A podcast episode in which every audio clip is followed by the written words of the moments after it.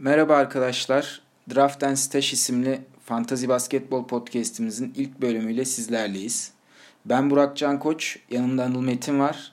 Bu sene, e, bu sezon boyunca Fantazi Basketbol'da neler olabileceğini, her hafta kimleri ekleyip kimleri drop edebileceğinizi tartışacağımız bir Fantazi Basketbol Podcast ile sizlerle beraber olmayı planlıyoruz. Evet Anıl, senden bahsedelim biraz. Sen daha doğrusu Fantazi Basketbol podcast'imizden bahset. Sence neden böyle bir işe girme kararı aldık? Böyle bir işe girme kararı almamızın ana sebebi zaten bizim bu sohbetleri günlük yaşantımızda, günde, haftada birkaç saat konuşuyor olmamız. Ee, bu konuştuklarımızı da kaydederek e, bizi dinleyecek olan arkadaşlara e, bir içerik üretme planıyla yola çıktık. O yüzden biz normal hayatımızda fantazi basketbolu nasıl konuşuyorsak bu podcast'te de öyle konuşacağız. Umarız size de sene boyunca oyunda yararlı bilgilerle çıkabiliriz karşınıza. Ee, bu e, neden fantazi basketbol podcast'i çektiğimizi anlattıktan sonra size bugün nelerden bahsedeceğimizi aktaralım. Ee, ilk önce bu bugünkü podcast'imizin ilk konusu yazın takım değiştiren oyuncuların e, fantazi basketbola etkisi. E, ayrıldıkları takımlarda oluşan boşluklar nasıl doldurulacak? Yeni takımlarında nasıl bir etki yaratacaklar? Hem kendi stat setleri açısından hem hem gittikleri takımın e, oyuncularını etkileyişleri açısından.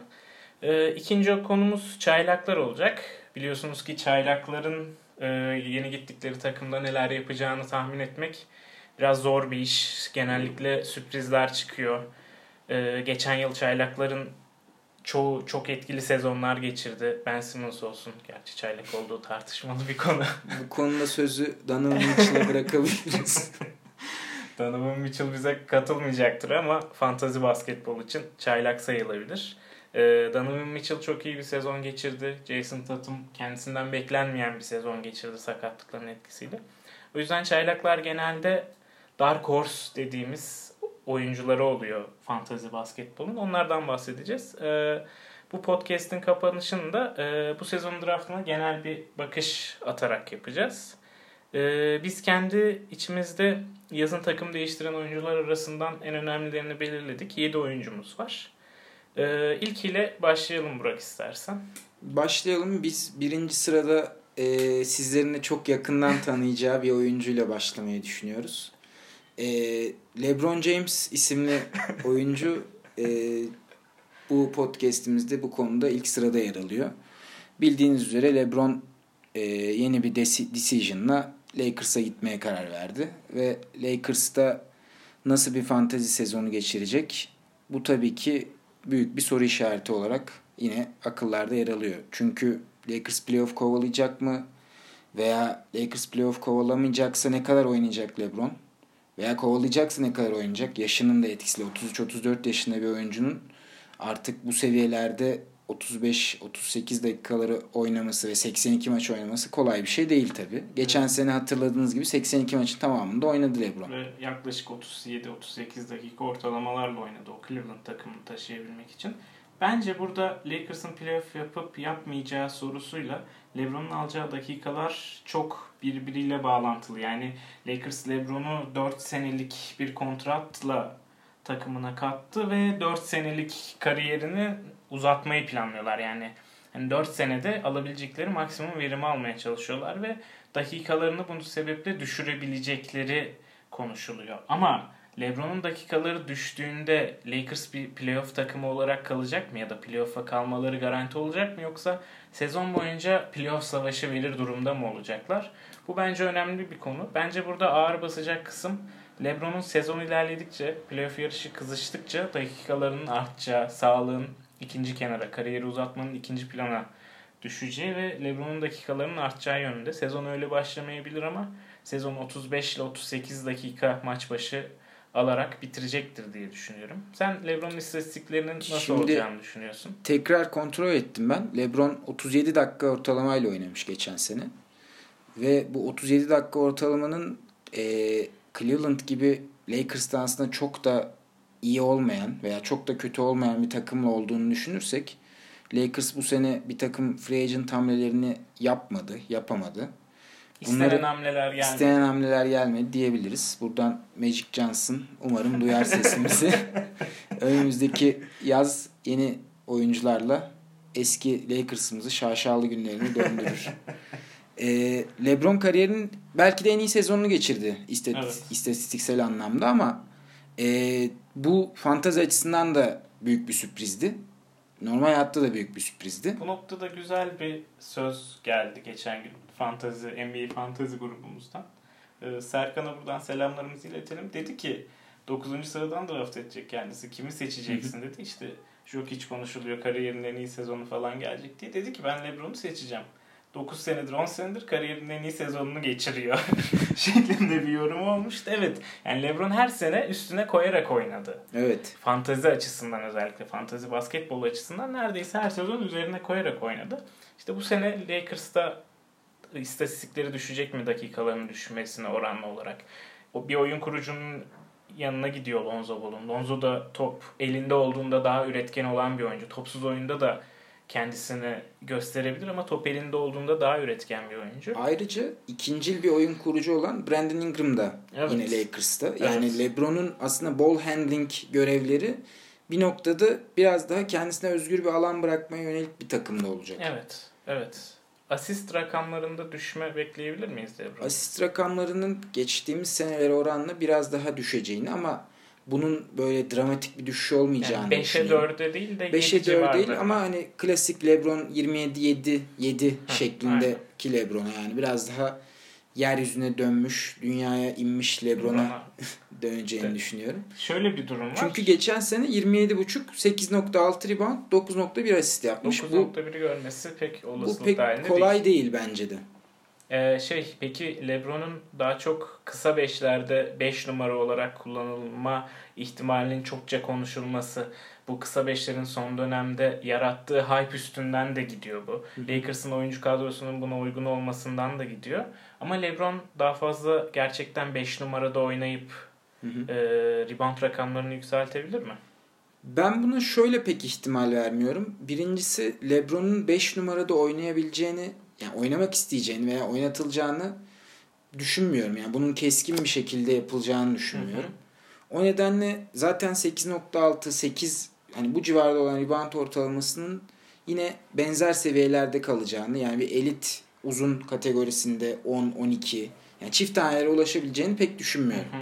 Bu noktada aslında LeBron'dan geçtiğimiz sezona yakın ama biraz daha düşük bir e, stat seti beklemek hı hı. çok da yani hayal olmaz diye Aynen düşünüyorum. Aynen öyle. Aynı zamanda e, geçen sene %54 ile bitirmişti LeBron sezonu. Hı hı. %54 e, şut yüzdesi LeBron için normal olmaya başladı artık. Normal Son 4-5 sezondur özellikle.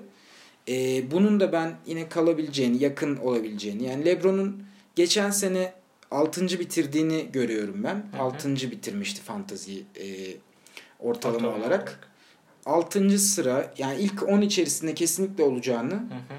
Ama tabii bu noktada ilk 10'da takım yapısına göre değişiklikler olabileceği için ilk 10'da sıralamanıza göre e, herhangi bir yerden seçmenizi Hı-hı. önerebilirim. Ama ilk 10 dışına çıkmamalı. İlk 10 dışına Lebron. çıkmamalı. İlk 10 dışına Lakers kalmamalı yani Lakers'ın bu sezonunda. Çünkü Lakers LeBron'u otomatikman LeBron'un olduğu yerde playoff'u kovalayacağız Hı-hı. demektir bu. Yani bu iyi ya da kötü, kör ya da topal birileriyle bu işi yapacak Lakers. Peki yeni takım arkadaşlarından bahsedelim LeBron'un. Ee, en önemli iki tanesinden bahsedelim. Ingram ve Paul. Hı hı. Onlar nasıl etkilenir LeBron'un gelişinden? Valla benim görüşüm Lonzo Ball'un e, zaten hani çaylak sezonun üstesinde iyi bir sezon geçireceğini düşünüyordum. LeBron'un gelişiyle e, bu iyi sezonu geçirme olasılığının daha da arttığını Hı-hı. inanıyorum ben.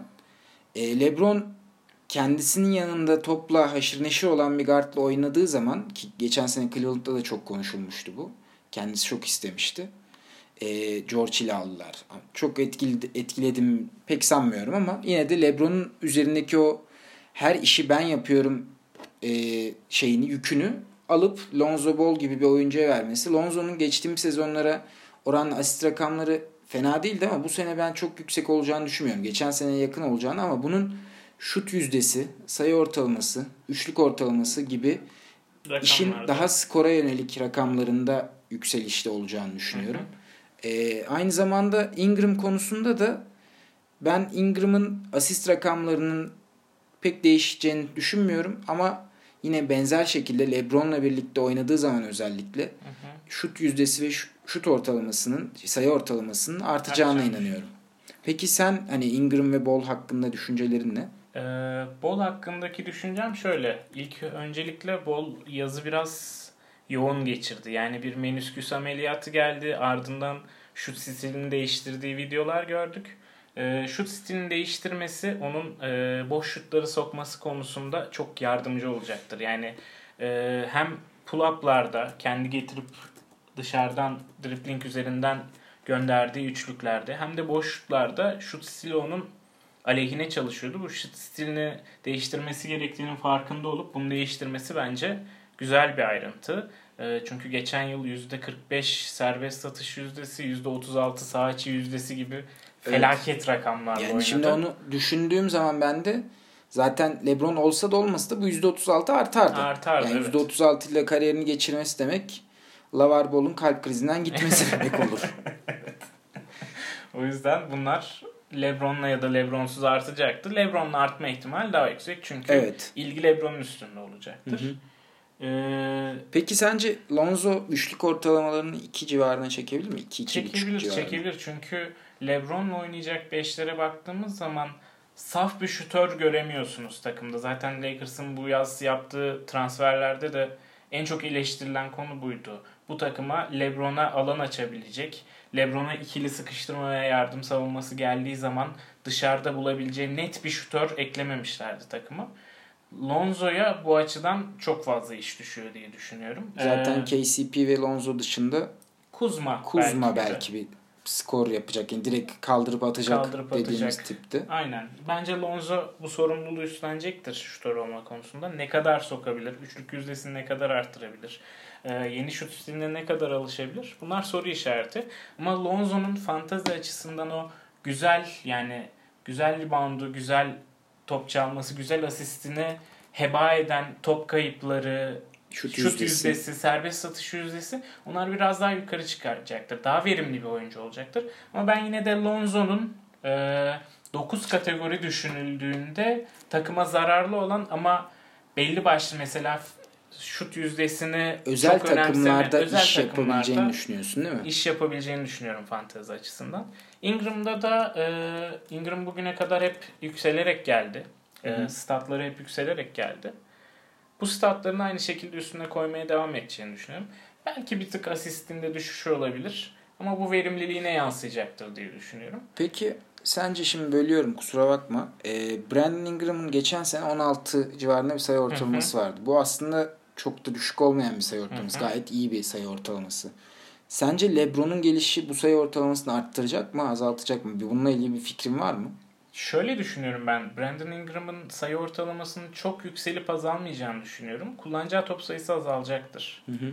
LeBron çünkü maç başına Geçen sene fazla 13 civarında bir top kullanmış Brandon, Brandon Ingram. Ingram. 13 civarı top kullanımı 12. Çünkü Kevin Love bile 12 top kullanıyordu hı hı. Cleveland'da. Hani şut sayısı azalacaktır ama şeyi artacaktır e, verimliliği artacaktır Ingram'ın. Belki yüzden, top kaybı azalabilir. Top kaybı azalabilir. Veya ee, Lebronsuz beşlerde oyun kurucu ball handler görevli best, olacağı için skor yükünü taşıma skor yükünü taşıma noktasında skoru artabilir, sayısı artabilir. Artabilir. Doğru. Ee, şeyi artacaktır diye düşünüyorum artık. Ee, serbest satış yüzdesini %66 yanılmıyorsam %75 civarlarına çekebilirse oradan bir ekstra, civarı. Ekstra bir sayı, iki Hı-hı. sayı o tarz bir katkı alabilir. Ingram konusunda düşüncelerim bunlar. Yine geç, geçen yıla inanılmaz bir şey koymayacaktır. Eğer LeBron gelmeseydi gerçekten üstüne çıkabilirdi ama şimdi biraz usage rate'i düşecektir Ingram. Anladım. Peki istersen buradan kısaca bir de Cleveland'a değinelim. Yani Cleveland'a LeBron sonrası Cleveland'a değinelim. Burada gördüğümüz kadarıyla tek hakimiyet Kevin Love'da olacak. Kevin Love'da olacak. Yeni bir Kevin kontrat Love... imzaladılar. Kevin Love evet. ben Cleveland'da kalmak istiyorum dedi. Hı hı. Ee, Cleveland takımının liderlik görevini al kendi üzerine almak istediğini gördük. Bunun Ee, fantaziye nasıl yansıyacağını düşünüyorsun? bunun fantaziye nasıl yansıyacağını düşünüyorum. Ee, Kevin Love ne yapar ne eder diye araştırırken e, bu yıl Tyron Lue Love hakkında neler söylemiş onlara baktım. Lue Love hakkında tabii ki övgü dolu sözlerle bahsetmiş ama şöyle şeyler de söylemiş. Mesela üçüncü bir opsiyon olarak bahsetmiş Kyrie ve LeBron'un arkasından Love hakkında ve hani üçüncü bir ops- opsiyon olarak 20-10'luk bir ortalama tutturması e, önemliydi şeklinde konuşmuş. Aslında buradan Cleveland'ın Kevin Love'ı Kyrie, zaten LeBron seviyesinde görmediğini ama Kyrie seviyesinde de görmediğini anlayabiliyoruz. Onun üstüne hücumu ne kadar kuracaklar? Yani mesela Minnesota'da son sezonunda 26 sayı, 13.5 rebound, 4.4 asist tarzı çılgın bir sezondan Ben de geldi. ondan bahsedecektim tam. Yani birinci adam olduğu bir Minnesota'daki günlerine dönüp acaba fantazi açısından ilk 20 Hı hı. hatta İlk ilk 10 on- o günlere verebilir mi? Benim kişisel görüşüm e, Ve bu bundan- adamın Minnesota'da son sezonunda 77 maç oynadığını da Evet. hatırlatayım. Bundan bir hafta önce sorsaydık bu soruyu ben kesinlikle dönebileceğini düşünüyordum. Ama Minnesota günlerinde böyle daha ayrıntılı bir bakış attığımda şunu gördüm ki Minnesota hücumu zaten Kevin Love üzerine ana- dizayn edilmiş bir hücumdu. Yani şöyle Minnesota'da son sezonunda postta aldığı top sayısı maç başına 8. Cleveland'da bu 2'ye düşüyor. Eğer Cleveland ve Tyronn Lue Kevin Love'ı postta 8 topla buluşturabilecek bir hücum inşa edebilirse evet neden olmasın dönebilir. Ama günümüz basketboluyla Kevin. Love'ın hücum etme şekli hiç örtüşmüyor. Yani 8 defa bir oyuncuya Kevin Love gibi bir oyuncu tamam posta ne kadar iyi ama 8 defa posta top indirmek günümüz basketbolunda çok kolay ulaşılabilecek bir şey değil gibi görünüyor. Evet savunmalar çok kolay rotasyon yapabiliyor. Yardıma çok kolay gelebiliyorlar artık. E, Cleveland'ın da e, oyuncu çekirdeğinde böyle net bir şutör Kyle Korver dışında bulamıyorsunuz ki hani Kyle Ama- Korver'ın bir Burada bence J.R. Smith'e bir haksızlık yapıyorsun. J.R. Yani Smith yapılan... Beynini yakmadığında fena şutör değil. Fena şutör değil ama J.R. Smith kendine yapılacak bütün haksızlıkları hak ettiği için suçluluk hissetmiyorum bu J.R. Smith'e yaptığım haksızlık konusunda ama orada Kevin Love'ın yine tabii ki 20-10 yürüyen bir 20-10 yani her gece Kevin Love'dan 20-10 gelecektir. Hatta ben yani 20 onun az bile olacağını düşünüyorum. 10 12 rebound hani Hı. o normal de 25'e vurabileceğini düşünüyorum sayı 25'e ben vuramayacağını düşünüyorum. Ama İstersen bunu daha sonra konuşalım. Çünkü önümüzde diğer podcastlerimizde hani 6 farklı division'ı konuşacağımız detaylı 30 podcast çalışmamız tek var. tek Orada daha detaylı konuşuruz diye Zaten tahmin ediyorum. Cleveland'da Kevin Love'ı konuşmayacağız da kimi, Kimi konuşacağız, konuşacağız derken, derken Cedi Cedi. Osman ismi. Cedi. Buradan e, Ona geçelim. Cedi'ye geçelim istersen. Şimdi yani LeBron gitti. Cedi geldi. diyebilir miyiz?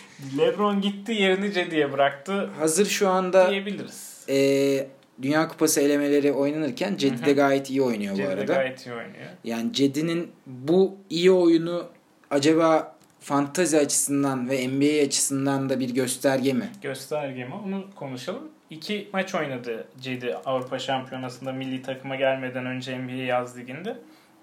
Bu iki maçta yanılmıyorsam 40 civarı bir sayı attı toplamda. İki maçta 5 top çaldı. Ee, asist rakamları da fena değil. Şu an tam aklımda değil ama e, Cedi'nin böyle zaman verildiğinde Cedi'ye yani şeye benzetiyorlar Cedi'yi çok fazla. Kelly Olynyk'in bir pozisyon altında oynayan Hmm. şu an NBA basketbolunun e, gittiği noktada hem elinde topu yere vurup e, pick and roll oynayabilen, dribbling yapabilen, hem ceza şutlarını sokabilen, hem kat yapabilen e, o tarz oyuncular. Yani mesela Boston'ın Tatum, Brown, Hayward'la başardığı o bir guard, bir uzun artı 3 tane Wing. her şeyi yapabilen wing tarzındaki o oyuncuya çok uygun Cedi. O yüzden şu an NBA'de oynanan basketbola uygun Cedi'nin oyun karakteri. Ve bu oyunu da belki de bir sene boyunca dünyanın en iyisinden öğrendi. En iyisinden öğrendi. Onunla evet. çalışarak. Hatta bir de bu yaz çıkan bir fotoğrafta hı. Ee, NBA'nin en iyi kısa forvetleri bir aradaydı. Cedi, LeBron, Cedi, Kawhi. Yani Cedi'yi Kawhi'nin önüne koyarım. Neyse. E, Durant, LeBron ve Kawhi'la antrenman yapmak gerçekten hani her oyuncuya nasip olmayacak bir durumdur. Cedi'nin de LeBron'dan geçen yıl çok öğrendiğini biliyoruz. O yüzden ben Cedi'nin bu yıl rotasyonda yani ilk 5 başlar mı başlamaz mı o Cleveland'ın koçunun, Lue'nun neler düşüneceğine çok bağlı bir durum. Ama Cleveland'ın acilen defansa da ihtiyacı var takımında. Belki Colin Sexton bunu getirebilir o bulldog yapısıyla. Ama Cedi'nin ihtiyacı olduğunu Cleveland'ın ve en kötü şartlarda 25 dakika alacağını düşünüyorum ben. Bu da fantazide seçmek için yeterli bir sebep olacak Yeterli bir sebeptir kesinlikle yani. Bir üçlü, bir top çalması, 12 sayısı, 5 beşli bandı, 2.5 asisti. Asist.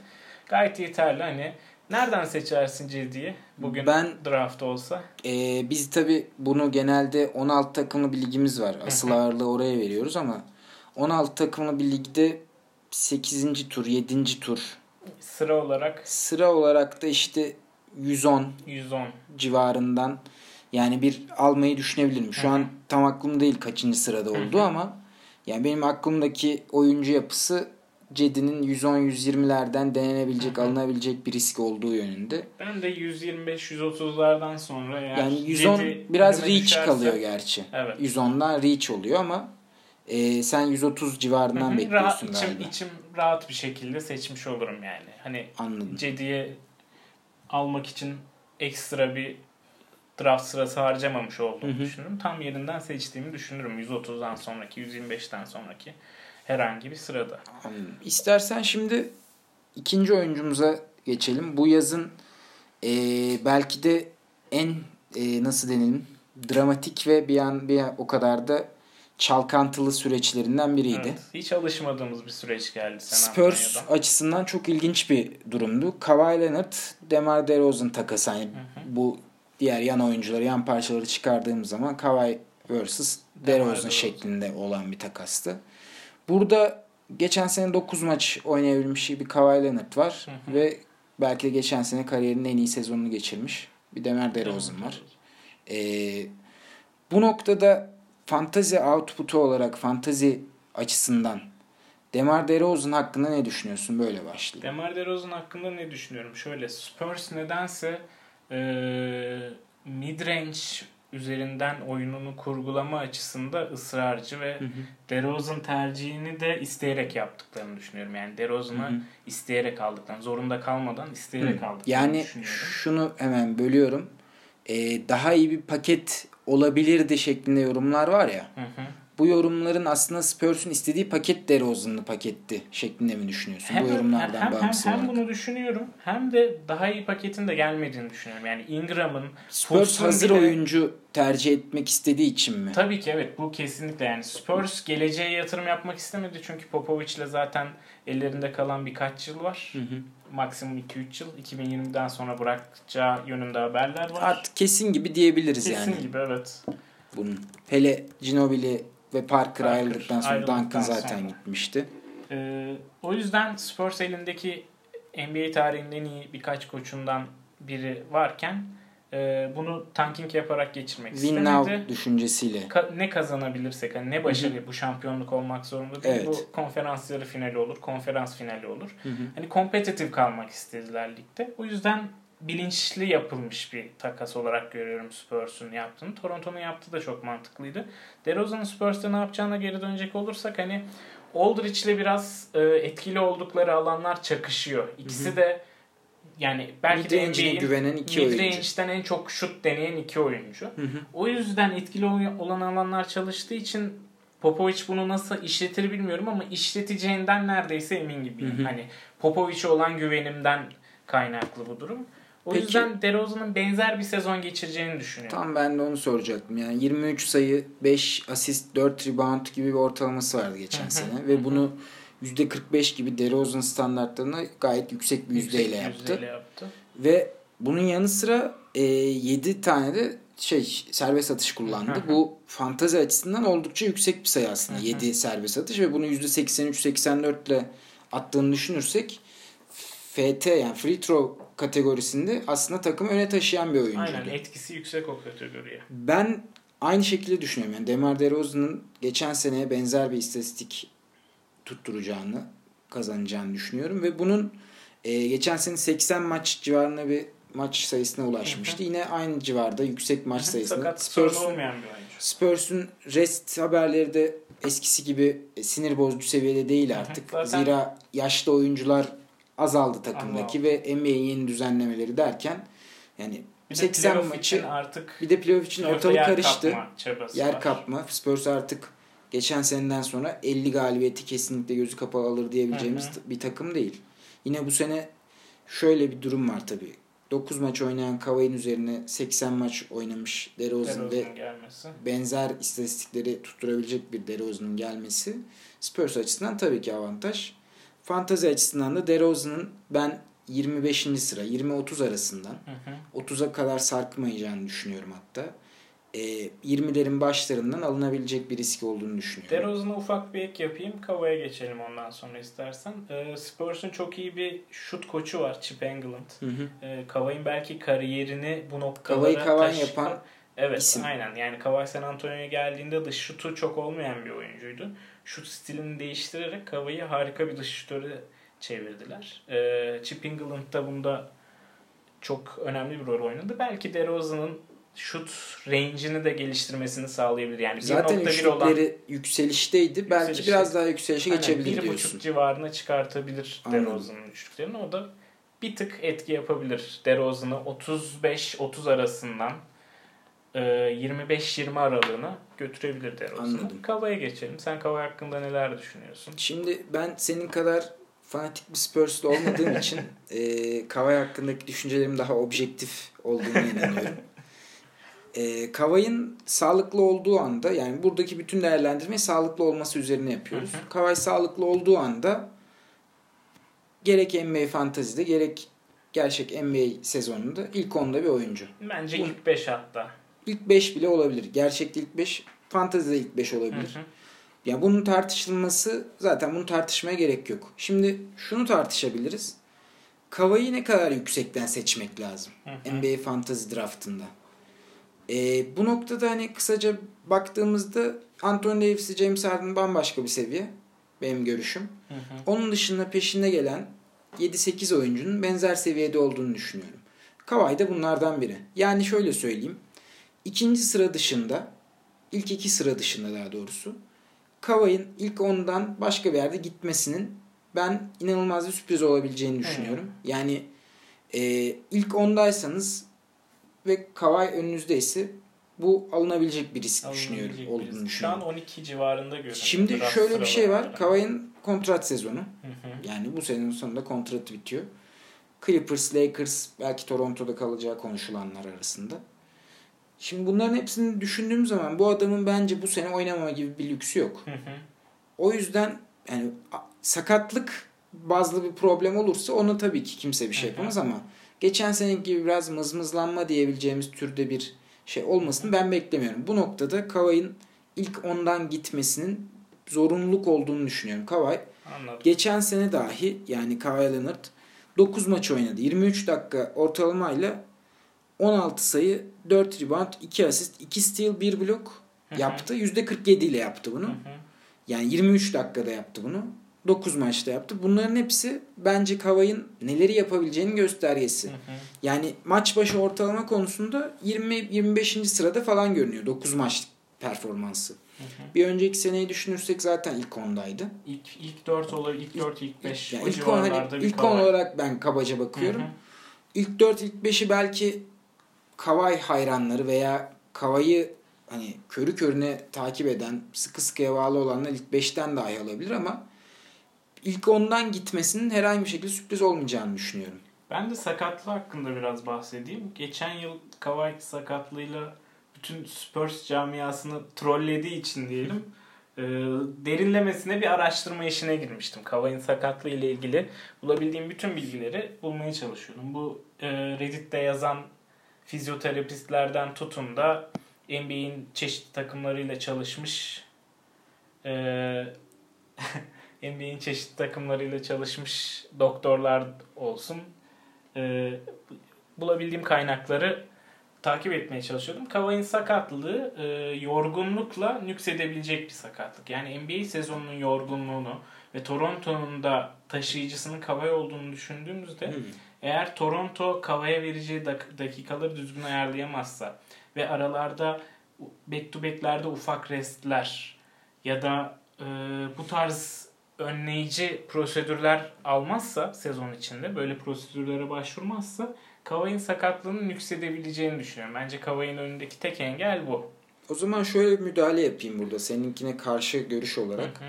Toronto doğuda olduğu için ve doğudaki rekabet seviyesinin Daha düşük daha oldu. düşük olduğunu düşünürsek acaba nispeten görece kolay maçlarda daha az dakika, daha Hı hı. böyle e, temastan uzak, daha sakin geçen bir Kavay izleyebilir miyiz? Bu onun fantazi output'una nasıl yansır? Onun fantezi output'unu top 5'ten top 10'a düşürür. Yani konsensus fikrimiz top 10 dışına çıkmayacağını çıkmayacağı yönünde. Bence Yönündeyiz, de evet ben de öyle düşünüyorum ama kişisel olarak bana sorarsan kafayı seçer miyim? Yani yolda görsem selam vermem. o yüzden Bu içindeki bir yara senin. Bu içindeki bir yara senin. O yüzden buna hani senin bileceğin iş ama objektif bakarsak objektif bakarsak top, Top- 10. top 10 olarak düşünüyoruz. Peki o zaman e, hızlıca Carmelo Anthony Houston Rockets birlikteliğini konuşalım istersen Hı hı. hızlıca. Kağıt üstünde çok güzel, sağ içinde iğrenç bir birliktelik. E, Melo- evet. Yüksek usage rate olan bir oyuncu. Hı hı. Çok verimli bir oyuncu değil. Hı hı. Ee, Houston'ın bu Pace and Space'ten ISO'ya dönen oyunu da aslında bizi pek memnun etmiyor fantaziciler olarak. Pace and Space'te daha iyi bir, daha verimli bir hücum. Yıldızların ve yan rollerin daha iyi fantazi output'u verebildiği bir durumdan e, Sadece Harden yıldızların oynadığı bir duruma döndü. duruma dö- döndü. Capella da ekmeğini taştan çıkarıyor Evet. sırada. Ee, o yüzden Melo'yla eğer Aiz oynamaya devam edeceklerse Melo'yu takımımda barındırmam. Yani Melo bana sayı katkısı verecek, biraz üçlük, biraz rebound verecek diye Hı hı. hiç defansif istatistik vermeyen, Hı hı. FG'si kötü durumda olan, Ben serbest orada atışı müdahale düşen edecektim. FG'si %40 civarındaydı. 39-40 civarında. Ben bu sene yükseleceğini düşünüyorum. O yüzden bunun e, Melo'yu seçmek yani gerilerden, yüzlerden Melo'yu seçmenin o kadar da kötü olmayabileceğini Hı düşünüyorum. hı. Ben de böyle düşünüyorum ama bunun tek koşulu Mike D'Antoni'nin o sevdiğimiz Pace and Space oyununa geri dönüşü olursa diye düşünüyorum. Ben şey de düşünüyorum yani normal sezonu Pace and Space'le başlayıp playoff'lar baş yakınlaştığında tekrar Isolation'a Golden State'i yenmek için Hı hı. özellikle Isolation'a dönebileceklerini mi keskinleşebileceğini düşünüyorum. Aynen o şekilde ben de yüzlerden sonra Melo'yu seçmenin kötü olmayacağını ama Houston sezonu Eyes oynayarak başlarsa. Melo'nun yine geçen yılki gibi iyi olmayan Verimsiz bir, bir verimsiz bir sezon geçireceğini düşünüyorum. Anladım. Ee, oradan Bunu- Oklahoma City'ye etkilerine Oklahoma bakalım. City'ye etkileri bence bu aslında çok e, bariz bir durum. Hı hı. Westbrook ve Paul George'un istatistiklerinin biraz daha artacağını, geçen senenin üzerine koyacaklarını, Westbrook'un yüzdelerini arttıracağını, Hı hı. Paul George'un da geçen senenin özellikle son bir, bir buçuk ayındaki o e, şut yüzdesindeki düşüşün devam etmeyeceğini düşünüyorum Hı hı. ve umuyorum. Bunda şöyle bir tezim var benim. E, Russell Westbrook yokken veya sakat sakatlandı gerçi biliyorsun Hı hı. bir süre olmayacak. Ama onun yokluğunda Dennis Schroeder gibi bir ekleme var. Hı hı. Bizim de listemizde sonradan fark ettiğimiz bu eksikliği. Hı hı. Dennis Schroeder'ın olması Paul George'un Westbrook'suz dakikalarında tek başına bir şeyler çabalamayacağının göstergesi olacak bence. Bu da veriminin düşük olsa dahi e, %30'larda şut atan bir oyuncu olmayacağını inanıyorum ben. O nedenle Westbrook ve Paul George, Westbrook'un zaten ilk 10. Paul George'un da 10-15 arasından gidebileceğini düşünüyorum ben fantezi açısından. Çünkü Paul George geçen sene muhteşem bir sezon geçirdi bence. Bence de muhteşem. Özellikle defansif istatistikleri muhteşemdi. Şöyle ki iki steal yaptı ama şöyle söyleyeyim. iki steal'ı yaparken sezonun büyük bir çoğunda top çalma liderliğindeydi. Hı hı. Top çalmada Oladipo, Oladipo gaza bastı. gaza bastı. Onun etkisiyle biraz daha geriye düştü. Ve kendisi de birazcık su kaynattı diyebiliriz. Ee, ben Westbrook ve Paul George'un bu yılki istatistikleri hakkında şunu düşünüyorum. Ee, Oklahoma e, Melo'yu gönderdikten sonra e, dış şut açısından biraz eksik kalmış durumda. Bu açıdan e, Oklahoma'nın dış şut ihtiyacını karşılama konusunda Biraz Paul fazla George'un şut. üstüne çok yük düşecek. Evet. Yani hemen bakıyorum Paul George geçen yıl dış şutlarda kaç şut denemiş, kaç üçlük denemiş. E, 3.1 attı. attığı hı. var. Ee, hani 6 civarında, 6'dan yüksek 7 civarında deniyordur. Ben bu rakamın 10'a çıkabileceğini düşünüyorum. Yani Hmm. bu Yani yıl e, Stephen Curry dışında üçlü 4'ün üzerine çıkacak bir kişi söyle bize deseler 3.7 ortalamalı Harden'ın önüne Paul George'u koyabilirim.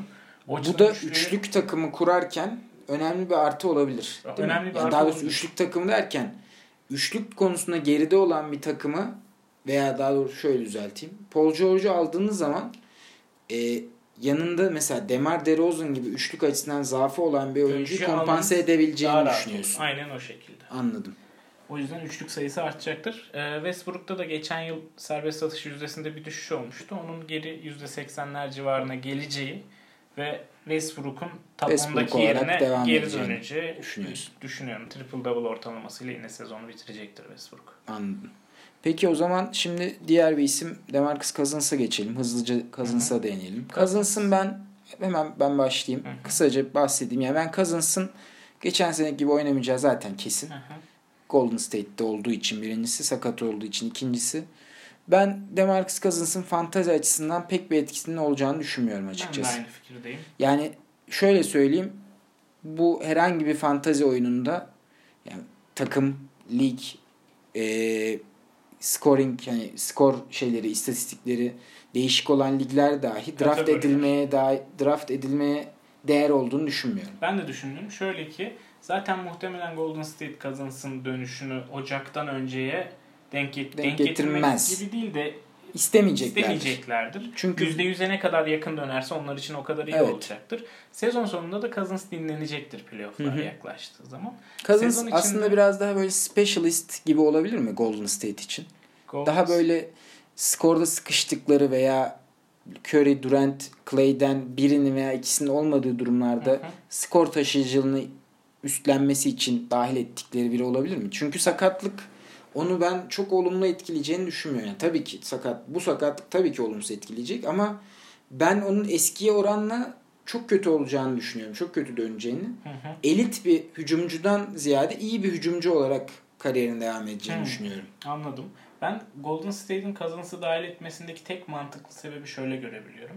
Ee, Golden State'in elindeki uzunlar Zaza Pachulia, e, David West, West, JaVale McGee. McGee belki kariyeri birazcık yükselişe, yükselişe geçmiş bir oyuncu ama e, onun dışındaki Zaza ve David West artık yaşlanmış ve Golden State'e de yararlı Eskimiş. olamayan Köhne dediğimiz Oyuncular. uzunlar. ee, Kevin Looney ve Jordan Bell burada onların yerine oynadıkları zaman, dakika aldıkları zaman Golden State'in sistemi içinde daha iyi de katkı verebilecek oyuncular. Cousins'ı şu sebeple aldıklarını düşünüyorum. Tamam bizim elimizde iyi bir nüve var. Hı hı. Yani iyi bir nüve değil, süper bir nüve var. Hı. NBA'nin en iyi takımıyız. 4 tane All-Star'ımız var.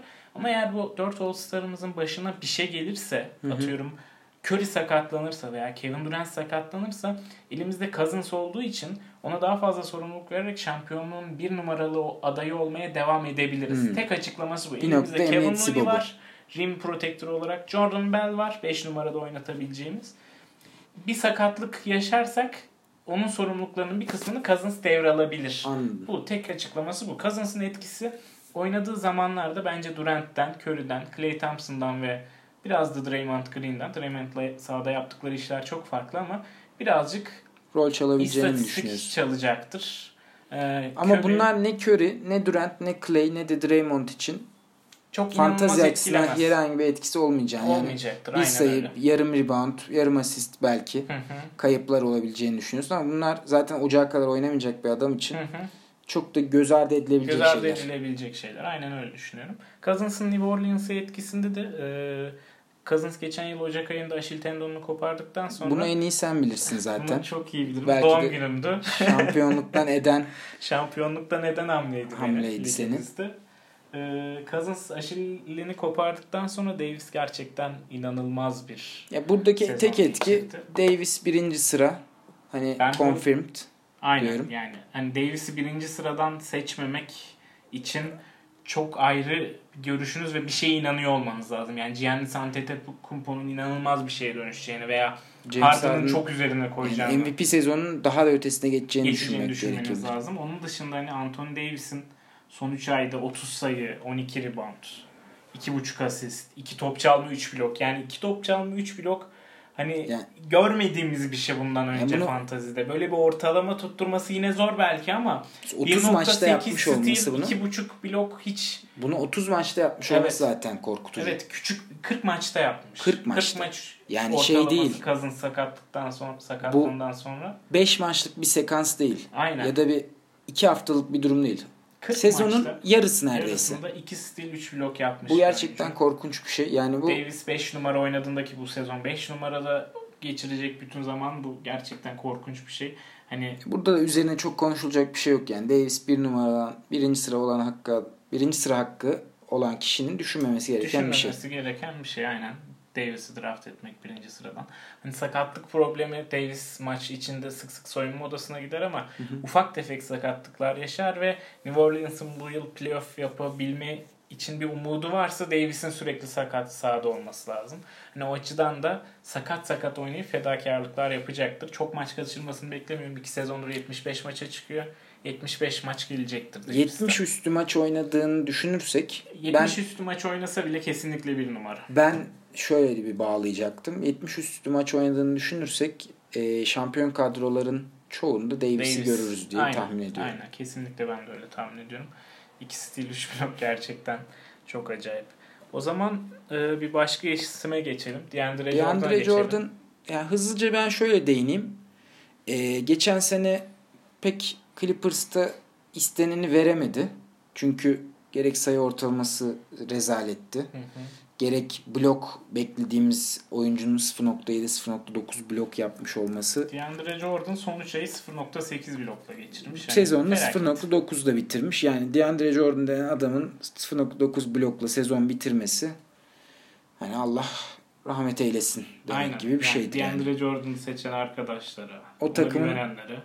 Ya field goal %65 field goal çok iyi evet ama 7 şut kullandığını düşünürsek aslında çok Impact'i az. Impact'i az yani çok büyük bir hacimde olmadığı için iyi olmayacağını düşünüyorum. Burada ben Dallas gözünden baktığımızda Dallas'ta 12 sayı 15 rebound gibi bir ortalaması vardı. 11 sayı 14 rebound, 12 sayı 15 rebound. Yine bu civarda seyredeceğini. Blown Geri Eğer- yükselmeyeceğini düşünüyorum. ben geri yükseleceğini şu yüzden düşünüyorum. Yani bir numaralı sebep Rick Carlisle. Rick Carlisle'ın DeAndre Jordan'a kulağını çekeceğini hani tabiri Hı. caizse ve DeAndre Jordan'ın savunma yapması için Hı hı. onu motive edeceğini düşünüyorum. Belki DeAndre Jordan da geçen sezon gerekli motivasyonu bulamadı. Ben bu Playoff sebepten kesin olmayan bu sebepten düşündüm. Biraz böyle lay lay lom havasında gördüm Hı hı. DeAndre Jordan'ı. Ama bu sene işte e, bir buçuk blok 0.8 steal gibi bir şey yapacağını düşünüyorsanız ki ben düşünüyorum. DeAndre Jordan'ı 40 civarından 45 civarından 3. tur yani 16 Hı hı. takım 16 takımı birlikte 3. tur civarından alınabilecek bir risk olduğunu düşünüyorum. ama free throw'da kazanmayı unutun. Ha, free throw'da kazanmayı unutun. Yani aslında geçen sene 4.1 denemiş. Hı hı. %58 ile atmış. Yani bu çünkü çok az olduğu için çok da aslında üzücü değil ama Hı hı. şimdi haftası var haftası var. Bir hafta e, İlk hack, hafta bütün free throw'larını sokmuştum. evet hack demeyelim de yani nasıl diyeyim bir noktada DeAndre Jordan'a faul yapmaktan hani bir sakıncası görmeyen takımlar rahatlıkla faul yapıp DeAndre Jordan'a onun faullerini kaçırmasını bekleyebiliyorlar. Onun yanı sıra e, DeAndre'nin bıraktığı Clippers'ta ne gibi bir değişiklik olur? Orada da Gorta geldi. Montrezl Harrell var. Marjanovic var. Marjanovic var. Yani orada fantazi açısından belki Harrell gerilerden düşük sıralardan alınabilecek bir risk. Gorta'nın ben artık eskisi gibi bir fantazi katkısı yapacağını düşünmüyorum. Ee, standart bir uzun 12 6 7 şeklinde 12 zor. sayı 6 Belki rebound zor bile yani. şeklinde hani waiver'dan bile bulabileceğiniz tipte Hı hı. bir katkı bekleyebilirsiniz Gorta'dan. Draft etmenin mantığı olmayan Draft- bir artık o. Yani evet belki düşük sıralardan PFC hani PF oynamıyor gerçi C slotunu doldurmak için alınabilecek bir oyuncu olarak düşünüyorum. İstersen diğer bir isim hatta belki de son ismimiz Dwight Howard'a geçebiliriz. Howard'a geçelim. Howard'ın Charlotte'da bıraktığı boşluğu direkt olarak dolduracak bir aday yok. Oraya Biombo geldi. Hernan Gomez var. Hernan Gomez Kaminski var. oynayabiliyor. Cody Zeller Cody var. Zeller var. Karışık bir rotasyon. Karışık bir rotasyon. Oradan kimsenin sıyrılıp fantazide katkı verebilecek seviyede dakika alabileceğini zannetmiyorum. Hı hı. E, işin Washington kısmına baktığımızda da kağıt üstünde her şey çok güzel. Wall, Howard, pick and roll'u harika olabilir ama bunlar sadece kağıt üstünde. Howard'ın defansa kontra, konsantre olmak, reboundlara konsantre olmak, rim protector'lık yapmak ve hücumda da pick and roll oynamak üstüne design es oyunu sadece bunlara konsantre olsa Müthiş harika bir, bir ekleme. oyuncu. Ama Howard postta sürekli top isteyen, takımın temposunu öldüren, postta topu aldığında da pas yeteneği artık çok körelmiş olan, e, posttan da sayı çıkarması çok düşük yüzdeyle sayı çıkaran bir oyuncu. Ama ısrarla bu topları istemeye devam ediyor. Top kaybı sayısı da bu nedenle yüksek. Postta aldığı topları kaybediyor gelen sıkıştırmalarda. O yüzden Howard ka- kağıt üstünde iyi bir ekleme gibi dursa da e, işler sahada o kadar iyi gitmeyecektir. Peki Howard'ı draft etmek konusunda kaçıncı sıra, kaçıncı tur? Howard'ı draft Ve nasıl bir projection'ın var? Şöyle, e, Howard DeAndre Jordan'dan çok daha fazla serbest satış kullanıyor. Evet 7-8 civarında. 7-8 civarında kullanıyor. O yüzden free throw'umuza verdiği zarar DeAndre'nin çok üstünde. Hacim Evet. olarak fazla olduğu için. İki katı neredeyse. O yüzden eğer free throw'u gözden çıkarmış bir takım kuruyorsam yani ilk turda Giannis Antetokounmpo'yu veya LeBron'u aldıysam Hı hı. veya Ben Simmons'ı aldıysam Hı hı. ya da ikinci turda Drummond'u seçtiysem Howard'la bu ikisini kombin etmek konusunda bir sıkıntım yok. Ee, 70'lerden 80'lerden Howard'ı draft etme konusunda bir sıkıntım yok. Ama serbest satış kategorisinde kötü olan bir oyuncum yoksa Howard'ı kesinlikle takımımda istemem. Şöyle söyleyeyim. Dwight Howard'ın e, punt free throw'daki sıralaması 33 görünüyor. 33 gayet iyi. Yani bu 3. turdan, 4. turdan almanın steal diyebileceğimiz. Noktada olduğunu gösterir ama tabii ki bu punt free throw takımlarına özel bir sıralama. Free throw'u gözden çıkardıysanız Howard sizin için 80'lerden 90'lardan adeta bir Üçüncü tur, ikinci tur katkısı verebilecek bir adam. Aynen ama, Ama çıkarmadıysanız Dengeli bir takım peşindeyseniz Dwight Howard pek iyi bir ekleme olmayacaktır. Aynen öyle. O zaman e, istersen programın bu bölümünde çaylaklara değinelim biraz. Çaylakları değinelim. E, bu arada Jabari Parker da vardı ama Jabari Parker'da istersen hızlıca konuşalım. Jabari, Jabari Parker'ı konuşalım. Hani Lavin'den ve Markkanen'den ufak tefek usage rate çalabilir ama Lavin ve Markkanen'i geçen yılın üstüne koyacağını düşünüyorum. Ben ikisi de daha yukarılarda olacaktır. Lavin 60'larda, Markkanen'de 55-50 civarlarında seçilebilecek oyuncular. Ee, Milwaukee'de de Jabari'nin yerini e, Antetokounmpo'yu 4 numaraya çekip, çekip 5 numarada Brook Lopez'i kullanarak dolduracaktır. Ee, Brook Lopez Jabari'den çok daha iyi bir fit Antetokounmpo'nun yanına.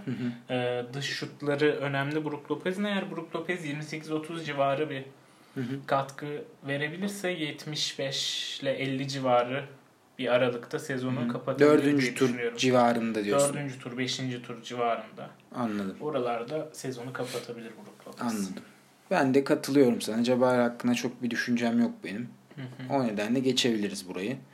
Çaylaklardan bahsedelim. Biz hızlıca e, 7-8 tane çaylak belirledik. Bunların üzerine bir de daha gerilerden seçilmiş çaylaklar var. Lotarya dışı çaylaklar var. Hızlıca bunlardan bahsedelim istedik. Ben Aiton'la başlamak DeAndre. Ayton'la başlayalım istersen. DeAndre Ayton'u ben şöyle bir giriş yapayım. E, draft sıralaması 70-80 civarında görünüyor Yahoo'da. Hı hı. Ve bunun ben e, gerçeği yansıtmadığını düşünüyordum. Hı hı. Ama e, 7. tur, 6. tur, 70. sıra yani bu 7. tur 6. tur tabii 12 liglere göre dizayn edilmiş ama sıralama olarak bahsedeyim. 70. sıranın o kadar da kötü bir sıralama olmadığını düşünmeye başladım. Hı hı. Yani 70'ten almak tabii biraz inanmak ona onun bir şeyler yapabileceğine NBA özelinde direkt olarak katkı verebileceğine inanmaktan geçiyor ama ben alınabilecek bir risk olduğunu düşünüyorum 80 civarından. Ama tabii senin görüşlerin ne bu konuda onu da merak ediyorum. Ben kendi görüşlerimden önce sana bir soruyla programa bir soruyla devam edeyim. Ee, geçen yıl mesela Tatum'u 30'larda gördük. Ben Simmons'ı 50'lerde 60'larda gördük ama işin içinden serbest atış yüzdesini çıkardığımızda çok yukarılara çıkıyordu Ben Simmons. Ee, Donovan Mitchell'ı draft edilmezken yani draft edilen lig sayısı çok azdır Donovan Mitchell'ı. Belki son turlarda giderdi. Sen Son turda yıl- önermiştim. Cihan'a ama kendisi inanmadı. Ondan sonra şampiyonun kadrosundaydı. O Öyle da bir mi? takasla O takaslı evet. gönderdi onu. Ama yerden alınma alınıp Yerden alınma. 50 katkısı veren bir çaylak olarak sezonu bitirdi. Hani bu yıl çaylaklardan bu seviyede bir katkı bekliyor musun yoksa geçen yıl bir istisna mıydı? Ee, geçen yılki istisna şuydu bence. Sayının bu kadar fazla olması bir istisna. Yani çaylaklar, çaylak oyuncu sayısının bu kadar katkı veren çaylak oyuncu sayısının bu kadar fazla seviyelerde olacağını düşünmüyorum. 50'lerde 70'lerde Bu sene bunun hani 5-6 civarında olacağını ama geçen sene 10-12 kadar direkt olarak fantazi açısından katkı Katkı veren çaylak. çaylak vardı. Şimdi bu sene Aiton bunlardan biri. O yüzden hani ben draft sıralamasına uygun gördüğümü düşünüyorum. Phoenix'in Aiton'u oynatmama gibi bir şansı yok zaten. Bu noktada ben hani Bleacher Report'un da bir e, projection'ı var bu konuda çaylaklarla ilgili. Oradan da biraz kopya çekerek 16-17 sayı civarında, 7-8 rebound civarında bir ortalamayla Hı hı. belki 1.5 blok, 1-1.5 blok, yarım steal, %50 üzerinde bir FG Hı hı. şeklinde bir ortalama bekliyorum. Bu da açıkçası çaylak bir uzun için bence çok iyi bir katkı. Hı hı. Ee, buradan hani Uluç arkadaşımız alınmasın ama Rookie of the Year'ın en büyük adayının DeAndre Ayton olduğunu düşünüyorum. Ee, Öne en açık rookie Öne en açık rookie. Ayton. Ayton tabii. En hazır rookie'lerden biri. Hı hı. NBA ready şeklinde yorumlar vardı. Gerek Ringer'da gerek başka forumlarda, Hı hı. makalelerde. O nedenle Ayton'un alınabilecek bir riski olduğunu düşünüyorum ben. 70'lerde. 80, 70-80. Ben 5. tur, 16'lı bir takımda 5. tur şeklinde bir projection var benim de. Hı hı. Ee, kalırsa alabilirim diye düşünüyorum. Tabii bu takımın diğer yapısına da bağlı ama FG ve FT noktasında Aiton'un üzmeyeceğini bir uzundan ne bekleniyorsa onlara da vereceğini Hı düşünüyorum. hı. Ben Aiton'un Üstüne pardon bölüyorum. Tabii. Bir de bir buçukta üçlük atacağını inanıyorum. üçlü bir. katacağına. Bir, bir buçuk civarı. Bir. Anladım. Benim benim e, karşılaştırma yapabilmek adına hani Aiton'un benzer oyuncular araştırmıştım. Hani lige geldiğinde kime benziyor tarzında. E, bu konuda bence en çok DeMarcus Cousins'a benziyor. Çünkü ikisi de savunmada uyuyabiliyor arada. Konsantrasyon seviyeleri savunmada yüksek değil. Hı hı. Ee, hücumda da ikisi de post üstünden sayı bulmak konusunda sorun yaşamıyor. Sadece Aiton'un fundamental daha iyiyken Cousins daha çok rakiplerine Bully. fiziğiyle bully etme şeklinde sayılarını buluyordu. Ee, Cousins'ın ama Aiton Cousins'tan daha hazır ve daha iyi bir prospekt olarak geliyor şu an lige. O yüzden Cousins'ın ikinci sezonu bence Aiton'un statlarını e, karşılaştırabilecek, Aiton'dan beklenebilecek statlar içinde en iyisi. Cousins'ın ikinci yılında 18 sayısı var. E, 2.7 top kaybı var ama Aiton'da bu, dur- bu durumun daha düşük olacağını düşünüyorum ben. 2.7 1.5-2 çok da- arasında. Yani tabii yüksek bir çaylak için ama yine de çok böyle problem olacak bir top kaybı değil. Hı hı. Ee, Cousins'ın 1.2 bloğu var. Ben de Aiton'dan yüksek bir blok beklemiyorum. Aiton çok atletik bir oyuncu. Ayakları da hızlı bir oyuncu ama Çaylak sezon için 1.2 blok ya gayet yeterli bir gayet iyi sayı ama yani. mesela Embiid'in çaylak sezonunu 2.5 blokta geçirdiğini Embiid- düşünürsek o seviyede değil. Çünkü Aiton Embiid'le de karşılaştırılan bir oyuncu. Savunmada rim protector'lığı Embiid seviyesinde olmayacaktır Hı hı. ilk senesinde. Hı hı. Hani 1-1.2 blok bence gayet iyi.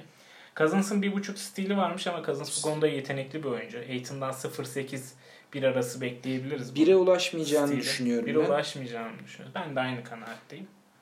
Ee, reboundlarda Cousins 11 rebound çekmiş. Ben de Aiton'un yürüyen bir double double olacağını düşünüyorum. Öyle mi?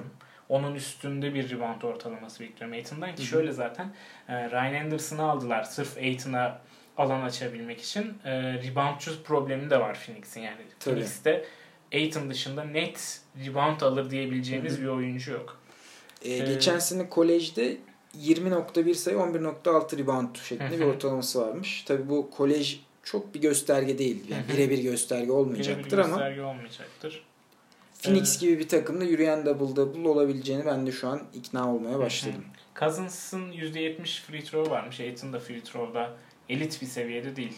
Kolejde %73 ile geçirmişti Ama yanlış bir- hatırlamıyorsam. DeAndre Jordan, Tabii Dwight ki, Howard değil. körlüğünde de değil tabii. Aynen %75'e çıkarabilir. En kötü ihtimalle de %70'i görürüz. Bu sene çaylak sezon olduğu için, NBA alışma sezonu olduğu için belki biraz daha düşük başlayabilir ama bu Belki, kariyerinin kalanında bir- gösterge olacağını düşünmüyorum ben. Aiton'un şutu da var. Henüz Evet. üçlük civarına çekmedi diye biliyorum ben şutunu ama Ben birkaç video izledim üçlük attı ama ona güvendim. Biraz onun çekingen değil. hype'ına katıl, kapıldım açıkçası. Tabii yani ne kadar gerçekçi onun sezon gösterecek ama üçlük hani üzerindeki pastanın üstündeki çilek olur Hı hı. Aiton Aynen, için. bir üçlük atarsa 0-5 üçlük bile çok katkı sağlayacaktır Aiton seçtiğinizde. Ekstra olur yani. Onun dışında da e, şut yüzdesini %50'lere yakın bekleyebiliriz bence. Çok fazla post-up oynayıp eğer oyuna NBA fiziği özellikle NBA uzunlarıyla çarpışmaya yeterliyse belki birazcık düşebilir ama %45'in altına inmeyeceği, %50'nin üzerine çok çıkmayacağı 48-50 arasında bir üçlük aman Şut yüzdesi. şut yüzdesi bekliyorum. Benim Aiton'la ilgili Ben projection'ım bu şekilde. anladım. Top 50 katkısı verecektir inanıyorum. Ama Aiton'un. biraz sabır gerekiyor diye Ama tahmin ediyorum. E, ben. 50'den seçmekte Aiton'ı e, 50'den daha iyi opsiyonlar bulursunuz. tavan, tavanında seçmek demek. Yani 50'den seçtiğim oyuncunun ben 30'a tavanı olmasını isterim yani. Top 30 Anladım, katkı anladım. verecek bir tavanın olmasını isterim. Draft mantığı da biraz bizim bu şekilde zaten. yani Aynen. yerinden seçtiğimiz adamın yukarıya sıçrayabileceğini öngörerek seçim yapıyoruz. Yoksa yukarıdan seçtiğimiz belki bir belki iki pik oluyor genelde. Hani hı. 70'te bulunan adamı 50'den seçmek adamın en iyisi 50 verir ama bu adam takımı için çok önemli olur. Hı hı. Veya kişisel sevgim var. Ya da Bu şekilde. çok uyu, uyuyor. Ya da Benim çok- ilk iki turdan Ha, seçtiğim ya da çok oyuncu. uyumlu. Bu şekilde bir draft e, politikamız var. Bakalım Aiton nasıl devam edecek? Yani ilerleyen podcastlerde tekrar Hı hı. konuşuruz zaten. Bagley'e geçelim. Marvin Bagley'e Bagley'e geçelim. Marvin Bagley benim pek bilgim olmayan bir oyuncu. Sacramento seçince geçilen dalgadan sonra e, haberimin olduğu bir Hmm. oyuncu. Kötü bir oyuncu olmadığını biliyorum ama Sacramento özelinde ne iyiliği ne artısı var. Hani bu adamlar 8 senedir falan pivot seçiyor benim bildiğim kadarıyla. Yani bu adamlar uzun olsun da taştan olsun diye diye Marvin Bagley'i bulma aldılar. konusunda çok ısrarcılar diyebiliriz. Yani Marvin Bagley'nin ortalamaları Aiton'a çok benziyor aslında. Kolej ortalamaları. Sadece defansta Defansif istatistikleri biraz daha düşük. Ama yani Marvin Bagley neyi iyi yapar? Marvin Bagley şunu Onu çok iyi bilmiyorum yapıyor. ben. Ayakları inanılmaz hızlı. Bir Ayakları uzuna göre inanılmaz. ayakları Ya inanılmaz. bu fanteziye nasıl yansır? Bu fanteziye nasıl yansır? Sağda kalmasını sağlar Bagley'nin. Yani dakikalarının e, 4 İç ayla numara oynayacak çünkü. Düşük olmayacağını Düşük olmayacağını garantiler. Zaten 2 numaradan Zaten- seçilen bir Sacramento gibi boş beleş bir takımında. Bagley'i oynatmayıp ne yapacak diye düşünüyoruz Evet, yani Zach Randolph olsa da ellerinde, Willie Karlstein olsa da, e, Scala Bissier olsa Hı hı. da Bagley dakikalarını alacaktır. 30'a yaklaşacaktır dakikaları. Sayı olarak 15'i kesinlikle geçecektir. 17-18 civarı sayısı olacaktır. Şutu var çünkü orta mesafeden. İçeride Peki. bitirme konusunda sıkıntısı yok. Pick and roll'larda da etkili bir oyuncu. Şunu söyleyeyim. Marvin Bagley 128. sırada görünüyor. Bu 16'lı bir ligde yaklaşık olarak 8. tura, Hı hı. 7. tura pardon denk geliyor. 7. tur 8. turdan alınabilecek bir isim mi? Bence değil. Bence kesinlikle değil çünkü e, verdiği kategoriye yani 4 kategorilik ya da 5 kategorilik bir oyuncu olacak Hı hı. işte. Yüksek bir şut yüzdesi bekleyebilirsiniz. Ortalama bir free Rebound throw bekleyebilirsiniz. 7-8 civarı aslında iyi sayılabilecek bir rebound bekleyebiliriz. O, o sıralardan seçtiğiniz 17-18 sayı belki kolay bulamayabilirsiniz. 17-18 sayıya ben ulaşabileceğine inanmıyorum. Hı hı. Bir çaylak olarak Sacramento'da bir çaylak olarak 17-18 sayıyı kendi becerileriyle atabileceğine inanmıyorum. Hı hı. Ona pozisyon hazırlayacak bir oyuncunun da belki Nemanja Bjelica olabilir. Belki Fox. Darren Fox'un o kadar iyi bir e, pozisyon hazırlayıcısı olduğunu düşünmüyorum. Henüz değil, ben. bence Henüz de değil. değil. O yüzden Şöyle- problem yaşayacağını düşünüyorum Bagley'in. iki tane iyi şutör var. Yani Hield ve Bogdanovic gibi iki tane sahayı açabilecek şutör var. Marvin Bagley'nin e, alanının kullanacağı alanın geniş olacağını düşünüyorum bu sebeple ben. Rahat hareket edebilecektir. Hızıyla belki fark Olabilir. yaratabilir. lig Yani. Marvin Bagley şöyle diyelim o zaman.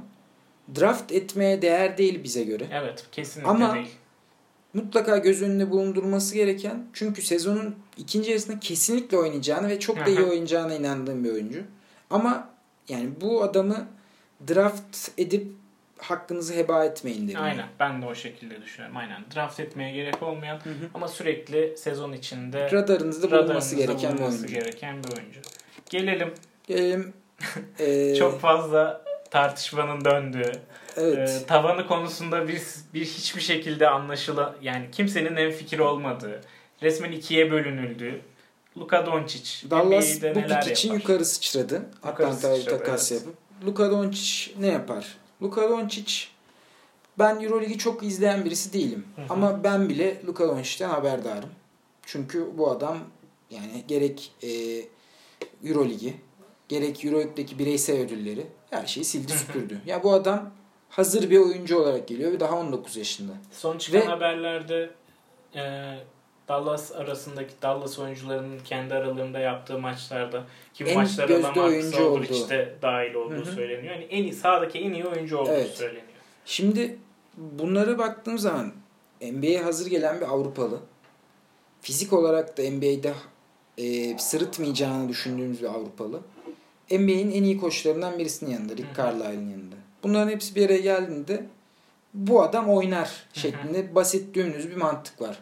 Bu adam oynardan kasıt peki şu an önümde açık Fantasy Draft'ta 93. sıra ortalama seçildiği yer olarak görünüyor. Burayı karşılık mıdır? Bunların Buraya- hepsi bir araya düşünüldüğü zaman. Buraya karşılık mıdır? E, bence buradaki en büyük bunun cevabını verecek durum Doncic'in defansif istatistikleri yani steal ve blok istatistikleri. Eğer Doncic maç başına bir buçuk steal'i yapabilirse NBA'de ki Hı hı. Avrupa'da yapıyordu. Evet Avrupa 1.1'miş. 1.1 miymiş? Yani- Daha az dakikada 1.1 yapıyordu. Bir buçuk 25 olası dakika bir ortalaması projection. vardı. Hani olası bir projection. olası bir bir projection 1.5. Bunu yapabilirse hani blok katkısını yanılmaz vermese bile Hı hı. bunu yapabilirse ki Doncic'in boyu aslında bir garda göre uzun. Evet 6-8. 6-8. Blok katkısı da verecektir diye düşünüyorum. Ama 1.5 stili yapabilirse bence Doncic 190 civarı seçilmeyi hak edebilecek bir oyuncu. 6. tur. 16'lı bir takımın 6. Hı hı. turunda alınabilecek bir risk olarak görüyorsun. Ben de katılıyorum sana. Ama dediğim gibi ben çok Doncic çok izlemedim. Ee, okuduklarım, kağıtlarda, istatistiklerde gördüklerim kadarıyla biliyorum. Bunların hepsi düşünüldüğünde ben kolay kolay draftlardan çaylak seçmem. Daha doğrusu kısa çaylak seçmem. Hı. Ee, 90 yüzden alanı da niye alıyorsun hı. Öyle bir pik benim için. Sadece oradan seçenler şunu bence beklemesinler. Doncic maç başında 1.5-2 üçlük atmayacaktır diye düşünüyorum. Hem NBA'in üçlük çizgisine uyum aşaması geçirecektir sezonun başında. Hem de henüz e, üçlükte kendi şutunu gerçi Real Madrid çoğunlukla kendi şutunu yaratmak zorunda kalıyordu ama üçlükte henüz o standartlarda değil yani. Bir üçlük daha ulaşılabilir bir hedef olacaktır bu yıl. Doncic için. Anlıyorum. Anladım. O zaman Doncic'te geçebiliriz. Hı hı. Sırada benim çok beğendiğim JJJ, Jaren Jackson Jr. var. Bu adamı ben e, drafttan beri takipteyim. Yani Hı bu adam benim gözümde e, çok başarılı bir NBA prospekti olan bir oyuncu. Hı hı. Fantazi açısından nasıl yansır? Fantazi açısından Memphis'in bu sene playoff oynayacağını düşünüyorsak Hı hı. Mark Gasol Kahn sağlıklıyken ve yaptıkları yatırımla playoff oynayacağız yatırımları. Bunların hepsini bir arada düşündüğümüz zaman bu adamın fantazi açısından çok iyi bir sezon geçireceğini düşünmüyorum. Hı hı. Ama bu adamın özel olarak yaptığı bir şey var. Bir kere pozisyonuna oranla iyi bir şütör. Hı hı. Pozisyonuna 4-5 numara oranla için iyi bir şutör. hayvani bir blokçu Hı hı. ve steal yapıyor. Hı hı. Yani bu NBA fantazi açısından Bunu bulabileceğimiz elit dediğimiz üç, kategori. Üçlük atıp blok Üçlük yapan uzun blok. bir sayalım mesela Porzingis. Embiid, Belki biraz Draymond Green. Embiid. Demarcus Cousins'ın Demarcus Cousins. iyi Yani bun- Anthony Davis. Anthony Davis'in hani üçlü Hani üçlü o düşük. kadar değil ama Hani bu bunlar inanılmaz değerli. Üçlük atıp blok yapan uzun bulmak zor. Bulabildiğinizde çok değerli. yani bu adamın ben şöyle bahsedeyim. Fantazi açısından Memphis'in eğer playoff yapamazsa ya da playoff'tan uzaklaşırsa ligin ikinci yarısında çok iyi olacağını düşünüyorum. Evet top 50. Ama e, bu adamın şu seviyede biraz daha böyle streaming için daha böyle Memphis'in yoğun olarak maç yaptığı haftalarda alınıp Blok defansif istatistiklere yönelmenizi sağlayabilir. Hı hı. Jaren Jackson Jr. benim gözümde bu. Bence Memphis playoff kovalası da sezon içinde rolü büyüyecektir. Yani Marc Gasol'ün olmadığı dakikaları yani yaklaşık 15 dakikayı alacaktır. 4 numaradan da Marc Gasol'le bir 5-6 dakika süre alabileceğini düşünüyorum sezon ilerledikçe. Yani 20 dakikada güzel bir, bir üçlük, bir stil, bir blok veren, belki bloğu daha yukarı Hı hı. taşıyabilen bir oyuncuya dönüşebilir. Peki sence 107. sıradan draft edilir mi? 107. sıradan draft edilmez. Yani Hı. şöyle Asıl çünkü problem şöyle olacak yani. Sezonu zaten muhtemelen çok yüksek dakikalarla başlamayacaktır Jaren Jackson Jr. Marc Gasol Hı hı. gibi bir oyuncu var. Jamichael Green oynuyor. Ee, Omri Caspi'yi aldılar. Parsons yine 4 numarada katkı verebilir. Kyle Anderson yine 4 numara oynayabilir. O açıdan inanılmaz yüksek dakikalarla başlamayacaktır. Bu da zaten çok fazla sayı atmayan bir oyuncunun hani göz ardı edilmesine neden olabilir ligdeki draft eden Bence de. oyuncular için ve yere düşme ihtimali çok yüksek görüyorum ben sezonun Bence başında Jaren Jackson. Ben tam olarak o yüzden o yüzden sezon içinde radarınızda olsun. Hı hı. Dakikaların artmaya başladığını görürseniz, istatistiklerin yükselmeye başladığını görürseniz, Memphis'in fazla maçı olduğunu görürseniz Memphis'in fazla hafta ya da Memphis'in maç kaybetmeye başladığını Ha. görürseniz, playoff'tan uzaklaşmaya başladığını görürseniz veya Mark Gidebileceğiniz- sakatlandığı anda alın. aynen zaten yani Mark Gasol sakatlığı anında alın şampiyon olmaktaki ilk adımı atmış olursunuz diye. Aynen öyle. Ee, o zaman sırada benim çok sevdiğim bir çaylara geçelim. Trae Young. Ee, beni son zamanlarda e- en çok heyecanlandıran rookie'lerden biri Trae Young. Ama Trae Young kendisine yapılan Stephen Curry benzetmelerine ulaşma konusunda bence henüz 3-4 sezonu var. Yani e, Trae Young bu sene o kadar verimsiz bir sezon geçirecek ki e, bence çaylakları sayıda, asiste ve top tabii ki toplam üçlükte domine edecek. En çok sayı atan, en çok asist yapan ve en çok üçlük atan çaylak olacak. Bunda Ama- takımının çok büyük payı var ama. Tabii. Özellikle sayıda. Atlanta bomboş evet. bir takım. Bomboş bir takım şu an yani. Hı hı. En çok sayı atan 15 ortalamalı Tarun Prince. Hı hı. Hani e, o yüzden bunda takımın tabii ki payı var ama iyi oldu. Onun 3-4 yıllık bir öğrenme süreci olacaktı Trae Young'ın. Hata yapa yapa öğrenmesi gerekecekti. O açıdan iyi olduğunu düşünüyorum ama %40'ın altında FG'si kesin. Belki. Ball'u bile geçebilir bu konuda. %35'lere %34'lere düşebilir. Ee, üçün üstünde top kaybı da bence kesin eğer dakika alırsa. Peki 2 iki, buçuk üçlük, iki buçuğun üstü üçlüğe ne diyorsun? İki buçuk üstü üçlüğü de garanti gibi görüyorum. Üç bekliyorum ama iki buçuk Biraz hype'a Yerinde. kapılmış gördüm seni biraz ama. hype'a kaç- kapılmışım ama yani kullandığı şutların yarısını üçlükten kullanan bir adamdan bahsediyoruz ve Doğru. range'inin sınırı yok. Yani NBA'ye alışma süreci gibi bir süreç geçirmeyecek Young. Doğru. Bu O yüzden- konuda ben de katılıyorum sana. Hı hı. Ama 3 biraz bana yüksek geldi. Yüksek. İki buçuk güzel bir tahmin. O zaman şöyle sorayım. Yine benzer sıralardan 105 görünüyor. Bu adamın average draft pick sırası. Hı hı. 105 civarından Young alınır mı? Bu çok kritik bir soru. Bu soru yine e, Harvard'a verdiğimiz sorunun cevabı benzeyecek. Eğer all-around bir takım kuruyorsanız, ben FG'de ortalamanın üstünde olmak istiyorum, turnover'ı çok yüksek istemiyorum diyorsanız, Her alana hakim olmak her istiyorsanız hakim olmak istiyorsanız, kötü bir seçim. Trae Young kötü bir seçim. Kesinlikle size sayıda verdiği, üçlükte verdiği katkıyı field goal'unuzdan ve turnover'ınızdan götürecektir. Götürdükleri getirdikleri daha fazla olacak diyebilir Hatta öyle de olacak diyebiliriz.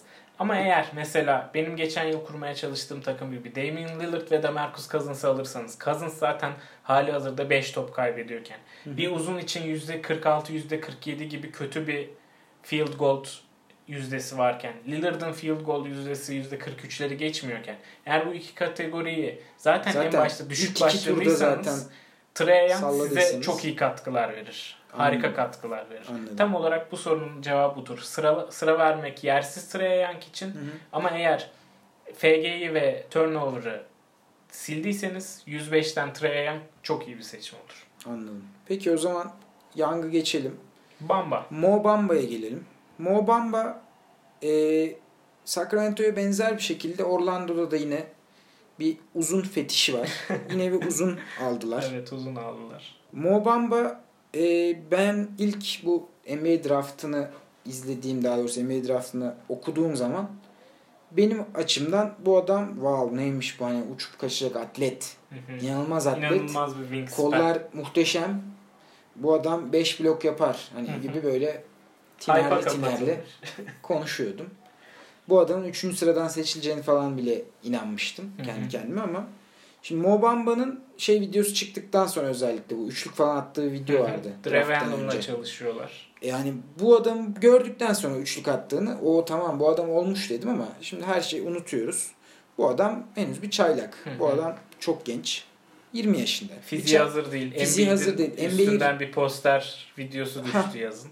Yani şimdi bunların hepsini düşündüğüm zaman çok iyi bir blok katkısı vereceğine inanıyorum bu Hı hı. adamın. Ama Jared Orlando, Allen gibi olabilir mi? Jared Allen gibi olabilir mi? Bunun yanıtını bence Orlando koçu verecek. Hı hı. Eğer Orlando koçu bu adamı Aslında Orlando GM'i de verecek. Orlando Vucevic'i takaslayacak mı takaslayacak Evet. mı? Şimdi bunların hepsini düşündüğümüz zaman Muhammed Bamba'nın ben blokçu bir specialist olduğuna Hı inanıyorum. hı. Eğer dakikaları yüksek olacaksa iyi bir rebound katkısı olacağına inanıyorum. Hı hı. Eğer söylenenler doğruysa out of position dediğimiz yani center'dan beklemeyeceğiniz bir istatistik olan üçlüyü de vereceğine inanıyorum. Hı hı. Bir olur mu ondan emin değilim. Hı hı. Ama almak yani center pozisyonundan 0.5 0.7 üçlük almak her zaman değerlidir. Hı hı. Bir adamın seçilebilir seçilebilme seçilemeyeceğini bir yanıt gösterir. Yani bu adamın ortalama sırası 116-120 civarında görünüyor. Hı hı. 116-120 civarında takımınızdaki uzun miktarına göre alınabilir. Ama bir çaylak olduğu için ben draft etmekten çekiniyorum. Çaylakların çoğunu ilk bir ayda zaten yerde bulabiliyorsunuz. Hı hı. Çünkü draft edilenlerin çoğu ilk bir ay pişman olup yere bırakıyor. Hı hı. Ama bu çaylakların oynamaya başladığı sezon dönem özellikle Christmas sonrası, özellikle All Star sonrası. Şimdi buralara kadar Bamba beklenir mi? Bence beklenmez. Çünkü Orlando zaten bu sene boş geçecek. Bamba zaten erkenden kopup gidecek. Burada senin dediğin gibi Vucevic takası olacak mı olmayacak mı? Ben Asıl soru bu. Vucevic'in kesinlikle takas edileceğine inanıyorum. Sanırım kontratının son yıllarına geliyor hı. Vucevic. En fazla 2 yıl vardır diye düşünüyorum. Çok da uygun bir ücreti var şu an. Yıllık Hı hı. 12 milyon dolar gibi. NBA'de çerez parası civarına inmiş bir miktar 12 Hı hı. milyon dolar. O yüzden Vucevic'e bir takas partneri bulabileceklerini düşünüyorum. Çok bir şey de beklediklerini düşünmüyorum. Burada Son Vucevic'i- senesiymiş bu arada. Hemen düzelteyim. Bu sene son senesi. Vucevic'i isteyen bir takım bulabileceklerdir. Karşılığında da çok bir şey beklediğini düşünmüyorum. Bir. Birinci tur belki alabilirler. ikinci tur pikine de verebilirler diye düşünüyorum. Burada asıl amaçları bence Aaron Gordon, Jonathan Isaac, Mo Bamba üçlüsünü bir an önce açmak. birlikte oynatmaya başlamak Orlando'nun. Onlar da farkındalar ki eldeki malzemeyle, Vucevic'le, Fournier ile playoff takımı olamayacaklar. Hı hı. Onlar da bunun farkındalar. O yüzden Vucevic'in ben kesinlikle takas edileceğini düşünüyorum. Hı hı. Bu belki bir iki ay sürebilir. Belki deadline'e kadar kalabilir. Bilmiyorum ama kesinlikle takas edileceğini düşünüyorum. Bu da Bamba'nın, önünü işler kızıştığında, fantazi playoff'ları geldiğinde çok açacaktır. O yüzden Bamba'yı 120'lerde değil de 140'lar civarında draft Son ederseniz Piklerinizi. Bamba'ya bırakırsanız en azından almaya değer bir risk olarak Aynen. Ben de öyle diyorsun. düşünüyorum ama Bamba'yı draft ederseniz lütfen yere bırakıp ondan sonra pişman olmayın diyorum. Çünkü Bu adam oynayacak çünkü. Bu adam oynayacak. Bu adam bu yıl oynayacak. O bloklar gelecek. Bu adam bu yıl fantasy playofflarında etki eden oyunculardan biri olacak. Pişman olmayın. Eğer iyi bir blok takımı kurduysanız elini draft edip de beklemeye gerek yok. Ama uzun açısından sıkıntılıysanız veya blok açısından sıkıntılıysanız son turlarda alıp sezon sonunda ekmeğini yiyebileceğiniz bir pik olarak duruyor Bamba. Peki o zaman e, Anlayamadığımız bir hype var. seçtiği ve anlayamadığımız bir hype. Wendell Carter Jr. Şimdi benim anlamadığım şey şu. Bu adam nasıl oluyor da NBA Fantasy Draft'ında 90'lara 80'lere falan gelebiliyor. Bu adamın ortalaması piki 98. Hı hı. Tamam. Benim Harika okuduğum bir Summer League geçirdi. okuduğum kısım şu. Bildiğim kısım. Bu adam hazır. Hazır oyuncu. Belki de NBA draftında en hazır oyuncu. Hazırlıktan ziyade olgun Olgun karakterde ve olgun basketbol IQ'sunda Evet. olduğu söyleniyor. Ama Şimdi bu adam çaylak abi. Bu adam Chicago'da oynayacak. Önünde Robin Lopez var. Robin Lopez hadi geçtim. 3 yıl 24 milyon verdikleri Cristiano Felicio var Hı. önlerinde. Ya tamam bunlar olmasa da Chicago gibi bir takımda ben 90. sıra Pick'in Wendell Carter Jr.'ı harcamam abi. Harcayamam Ben de yani. Ben de Şimdi harcamam. ben kolej istatistiklerine baktım. 13.5 sayı, 9.1 rebound, 2.1 blok, 0.8 steal. İki fena nokta- değil. Evet, fena değil. Ama Chicago'da bunların ne kadarını yapacak? Chicago tamam. Onlar da belki şimdi Chicago aslında kötü gibi görünen ama Ama Doğu'nun bu kötü durumunda playoff'u zorlayabilecek belki. bir takım. Evet. Bir sakatlık belki başka takımdaki. Hı hı. İyi giden birkaç maç seri yakaladığında belki kendini oraya atabileceğini düşünecek biri. Ben kesinlikle Chicago'nun playoff kovalamaya çalışacağını düşünüyorum. Ben de ve başında. bunu Wendell Carter Jr.'ı e, oynatarak değil daha çok hazırlayarak onun ya da arkasında 10 dakika, 20 14 dakika, 18 dakika şeklinde sezon içerisinde dakikalarını arttırarak yapacaklarını düşünüyorum. Yine aynı noktaya geliyoruz. Yani Chicago'nun playoff umutlarının azalmasıyla Wendell Carter'ın dakikalarının artması Aynı, aynı zamanda. zamana denk Geçen sene Robin Lopez bu sebepten dolayı oynamadı zaten. Son Aynen. 1,5 ayda yaklaşık. Yine benzer bir durum bekliyorum. Hı hı. Üzerine çok fazla konuşulacak bir şey olduğunu da düşünmüyorum. 90'dan draft 90 ettiğim draft etmeyin. bütün sezon bana katkı vermesini Aynen öyle. beklerim. Aynen Wendell öyle. Carter Jr. ise All-Star'dan sonra asıl Yerden alabileceğiniz bir tipte yerden bir oyuncu. alabileceğiniz bir oyuncu. Bence de 90'lardan kesinlikle draft edilmeye değmeyecek bir oyuncu. Şimdi sırada Colin Colin Sexton var. Sexton Senin var. var mı düşüncen? Senle başlayalım. Colin Sexton hakkındaki düşüncem şöyle. e, çok kalabalık bir rotasyona gidiyor Colin Sexton bence. E, bir numarasında George Hill olan, bir iki numarada Jordan Clarkson'ı oynatabilecek olan, iki numarada J.R. Smith gibi, Rodney Hood gibi, bazen Kyle Korver gibi oyunculara sahip olan. Üç numarasında hani Cedi'nin, Nwaba'nın olduğu çok kalabalık bir rotasyona gidiyor. Bu kalabalık rotasyon içinde Cleveland'ın da playoff kovalama hedefiyle bu sezon yola çıktığı, Kevin Love'ı bu sebeple tutmak istedikleri, e, LeBron ayrıldıktan sonra 2010-2014 arasında o se- her sezonu Doğu'nun Sonuncu. sonunda bitiren takım hüviyetine geri dönmek istemedikleri konuşuluyor. Bu sebeple çok kalabalık rotasyonda ben Colin Sexton'ın çok dakika alacağını düşünmüyorum. Ama olur da Cleveland'da yine playoff'tan koparsa ki bence Cleveland benim en büyük 8 numara adayım. Arkasından Detroit ve Charlotte geliyor ama bu iki takımın önünde görüyorum ben Cleveland'ı. Ee, Cleveland eğer playoff'tan koparsa ki ben bunun sezon sonuna kadar gerçekleşmeyeceğini düşünüyorum. Sezonun son maçına kadar playoff yarışı Doğu'da devam edecektir. Her sezon olduğu gibi. Cleveland da bu takımlardan biri. O yüzden Colin Sexton'ı e, Jordan Clarkson'la George Hill'in önünde dakika alırken göremiyorum. Hani Clarkson Anladım. 2 numaradan dakika alsa bile. Ben senin söylediklerinden sonra biraz daha ikna oldum. Biraz ben bu konuda seninle aynı düşünmüyordum ama Hı hı. söylediklerin mantıklı gelmeye başladı. Kafama yattı. 133. sıra görünüyor şeyde. Ortalama sırası. 133'ten almaya değer olmadığını düşünüyorum. Ee, bu adam eğer Cleveland tökezlerse o zaman yine aynı diğer çaylaklar gibi oynayacaktır. Hı hı. Ama 133'ten veya 150'den veya 170'ten almaya değer görmüyorum. Bu Hı hı. Cleveland'ı biraz izleyip görmek gerekiyor. LeBron sonrası olan bir döneme girdiği için Hı hı.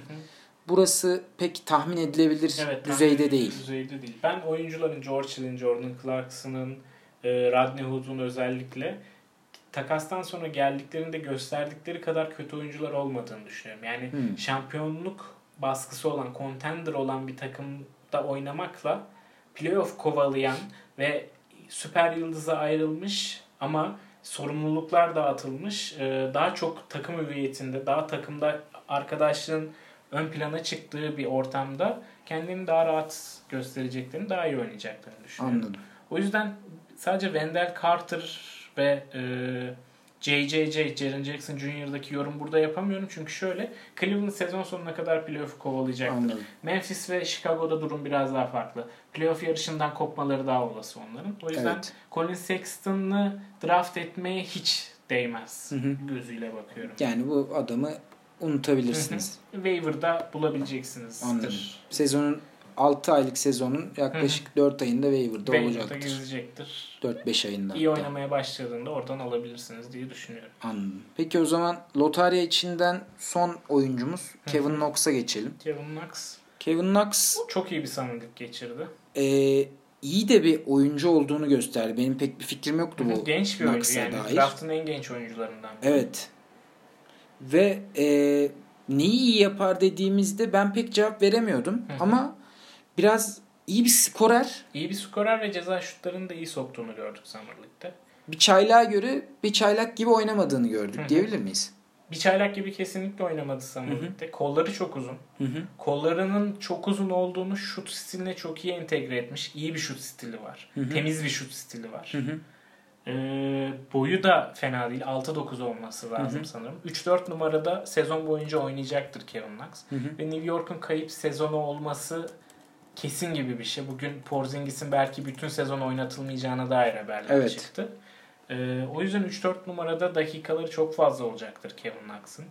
Peki. Ee, çok yüksek bir potansiyel görmüyorum Kevin Knox'ta. Yani Aiton gibi Ama çok düşük bile bir çok potansiyel düşük bir görmüyorsun. potansiyelde görmüyorum. Yani Hı hı. Kevin Knox bence 133'te mesela gözüken Colin Sexton gibi, 90'da gözüken Wendell Tam ona Carter gibi gelecektim. bu oyunculardan daha yukarıda bitirecek. diye 128 düşünüyorum average draft sırası şu an. Şimdi bu 128 e, Kevin Knox için ben de sen de büyük ihtimalle biraz fazla diye Biraz düşünüyoruz. fazla evet. Yani 100'den 110'dan alınabilecek 110'dan mesela 7. tur 6. tur Hı hı. buralardan 6 hani biraz erken ama Hı hı. 7. tur 7'nin sonu 8'in başı şeklinde Hı hı. alınabileceğini düşündüğümüz bir adam. Ee, bu adamın şimdi şeyden kontrol ediyorum tekrar. Ee, Bleacher Report'un bu makalesinden yaklaşık olarak projected'ı 9.6 sayı, 2.9 rebound, 0.8 asist, 0.0 steal, 0.4 steal, 0.2 blok şeklinde. Bence ben bunların olmuş.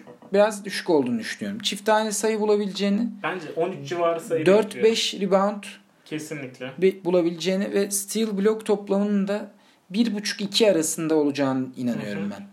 Bunları düşündüğümüz Bence zaman değil ama 1.5 toplam. 1.5 stilde olabilir. 0.9'a 0.6, 0.8'e 0.7 şeklinde. Şimdi bunları düşündüğümüz zaman e, alınabilecek bir risk. Şöyle alınabilecek bir risk. Kevin Knox'ın önünde bir engel yok. Bir oyuncu yok. Hani bir kalabalık yok. Üstüne üstlük New York'un bir playoff hedefi yok. Evet. Herhangi bir şekilde yok yani New York'un playoff hedefi. Bunları düşününce e, Kevin Knox'ı almamak için bir sebep en azından 7. 8. turda bir, bir şey göremiyorum ben.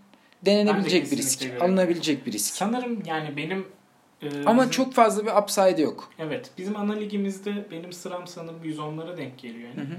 O sırada iki pikim var. Sanırım oradan seçmem. Hı hı. Ama, Ama- 120'de olsaydı piklerim Hı hı. seçerdim. Anladım. Anladım. Yani daha iyi opsiyonlar mutlaka vardır. Hı hı. Ama hani düşünürseniz belki e, kapılırsanız Kevin Knox Hype'ına o zaman alınabilecek bir risk. Alınabilecek Yani risk bence de. Kesinlikle kötü bir karar değil. Ben ama Wendell Carter'ın üstüne koyuyorum. Sexton'ı kesinlikle üstüne koyuyorum. Hı hı. O zaman Kevin Knox'ı da bitirdik. New York'taki diğer bir çaylakla devam edelim. Mitchell Robinson. Mitchell Çok Robinson. büyük sürpriz. Büyük bir sürpriz. E, Marcus Camby olabileceğine dair söylentiler oluyor bazı arkadaşlarımız tarafından. Marcus Camby'nin gençliğini bizim çocukluğumuza denk geldiği için çok bilmiyorum ama Mitchell Robinson gerçekten çok atlet bir oyuncu. Hı hı. Çok iyi bir blokçu. Hı hı. Rim protector olma konusunda Hı hı. hani kariyerini rim protector olarak dizayn ederse oraya ulaşacaktır ama rim protectorların da zamanı biraz geçmeye başladı. 2013-2014 civarında başlayan furya 2018 playofflarına geldiğimizde son buldu. Son buldu. Kısa bir dönem oldu rim protectorların çağı. Ee, ama iyi bir rim protector. Ee, bunun yanına pick and roll oynamaya eklerse, potaya kat yapmaya eklerse ya da bir hücum reboundu üzerinden sayı bulma oyunu eklerse ben çok iyi durumda olacağını düşünüyorum gelecek yıllarda fantazi için. Hı hı. Enes Kanter'in gitmesinden sonra yani gelecek yıllarda Enes'in kontratı bu yıl bitiyor. New York tutmayacaktır Enes'i. Hı hı. Ee, iyi bir oyuncu olacağını düşünüyorum. Ayrıca bu sezonun sonunda da Enes'in oynamayıp geçen yıl olduğu gibi Hı hı. Mitchell Robinson'ın süre alacağını düşünüyorum. O yüzden sezon boyunca Mitchell Robinson radarınızda olsun. Hı hı. Fantasy playofflarında eğer olur da Bamba'yı kaçırdınız ya da başka bir blokçuyu kaçırdınız. Veya o hafta için special olarak blok bir lazım. blok lazım. O zaman Mitchell Robinson gidebileceğiniz oyunculardan biri. Enes'in sakatlığında da zaten hani hani şeye ne derler? Don't walk to the wire, run Hı hı. denen bir rotover tabir tabiriyle. Rotover tabiriyle Yani hani waiver wire'a koşmanız koşun, gerekiyor. Koşun yani hani bütün işlerinizi bırakın. Mitchell Robinson'ı kapın Enes'in herhangi bir sakatlığında. Enes çok sakatlanan bir oyuncu değil. Zor bir durum ama eklemiş olalım. Ee, Grayson Allen var. Grayson Allen benim Summer League'de takip etmeye çalıştığım kadarıyla e, savunmada çok aktif olan, Hı hı. iyi savunma yapabilen, enerjiyle savunma yapabilen ama işin hücum yönünde daha NBA'ye hazır olmayan bir. Ee, benim tahminim bu adam hakkında bir Donovan Mitchell kadar tabii ki olmayacağı yönünde Hı. ama Utah'ın e, ihtiyacı olan tipte iyi bir şütör. Hı hı. E, iyi bir şütörden kastım o yüksek yüzdeli vesaireden ziyade Utah'ın ihtiyacı olan bir şütör. Hı hı. Rubio ve Mitchell'ın oyun kuruculuk, ball handling görevlerinin yanında şut atabilecek bir kısa. Hı hı. Aynı zamanda dediğin gibi enerjiyle savunma yapabilen ve Utah'ın sistemine uyum sağlayabilen bir oyuncu. Hı hı. Şimdi fantazi açısından baktığımız zaman büyük ihtimalle draft edilmeyecek. Hı hı. Etmeye de- değer bir oyuncu olmayacak. Ama Bir sakatlık. bir sakatlıkta geçen seneki Donovan Mitchell'ın biraz daha düşük versiyonu olarak Hı hı. katkı verebileceğine inan- inanıyorum. Bu noktada Grayson Allen'la ilgili olarak hani bundan bahsetmek istedim. Benim gözüme çarpan bir oyuncuydu. Hı hı. Kısaca değinmek istedim. O nedenle Grayson Allen belki aklınızda bulunsun. En azından Hı hı. bu kim demeyin diye Hı hı. burada bahsetmek istedim. geçen yılki Donovan Mitchell durumuna düşmeyin. Yani hani o kadar olmayacağı Demeyin. kesin de. Evet o kadar olmayacağı kesin. Yine Ama de bu son adam kim? oyuncunuz Grayson Allen olabilir playoff Hı. zamanı geldi. Bu adam kim demeyin diye değinmek istedim. İki tane şütörden bahsedelim o zaman. İlki Milwaukee'nin şütörü Dante Dante DiVincenzo. DiVincenzo ve Huerter. Atlanta'nın şütörü. Atlanta, Atlanta'nın Kevin Huerter. Atlanta'nın da draftın başında e, Trey Young ve Huerter'i seçmek istediği konuşuldu. Yani, Yani, bunlar yeni bir man's, Splash Brother oluşturma poor man's planları Splash oldu. Brothers Aynen, şeklinde aynen, bilinir. Aynen. Ama şöyle söyleyeyim. Yani Splash Brothers'ın yanına yaklaşamayacaklar kolay kolay. En azından yakın bir Tabii gelecekte. tarihi bir ikili Splash Yani. Brothers. Yani NBA'nin Ama ilk şütöründen bahsediyoruz. şöyle düşünelim. iki. Atlanta gibi bir yerde bir takımda Trae Young zaten bizim Atlanta'nın go to guy olduğunu düşündüğümüz oyuncu.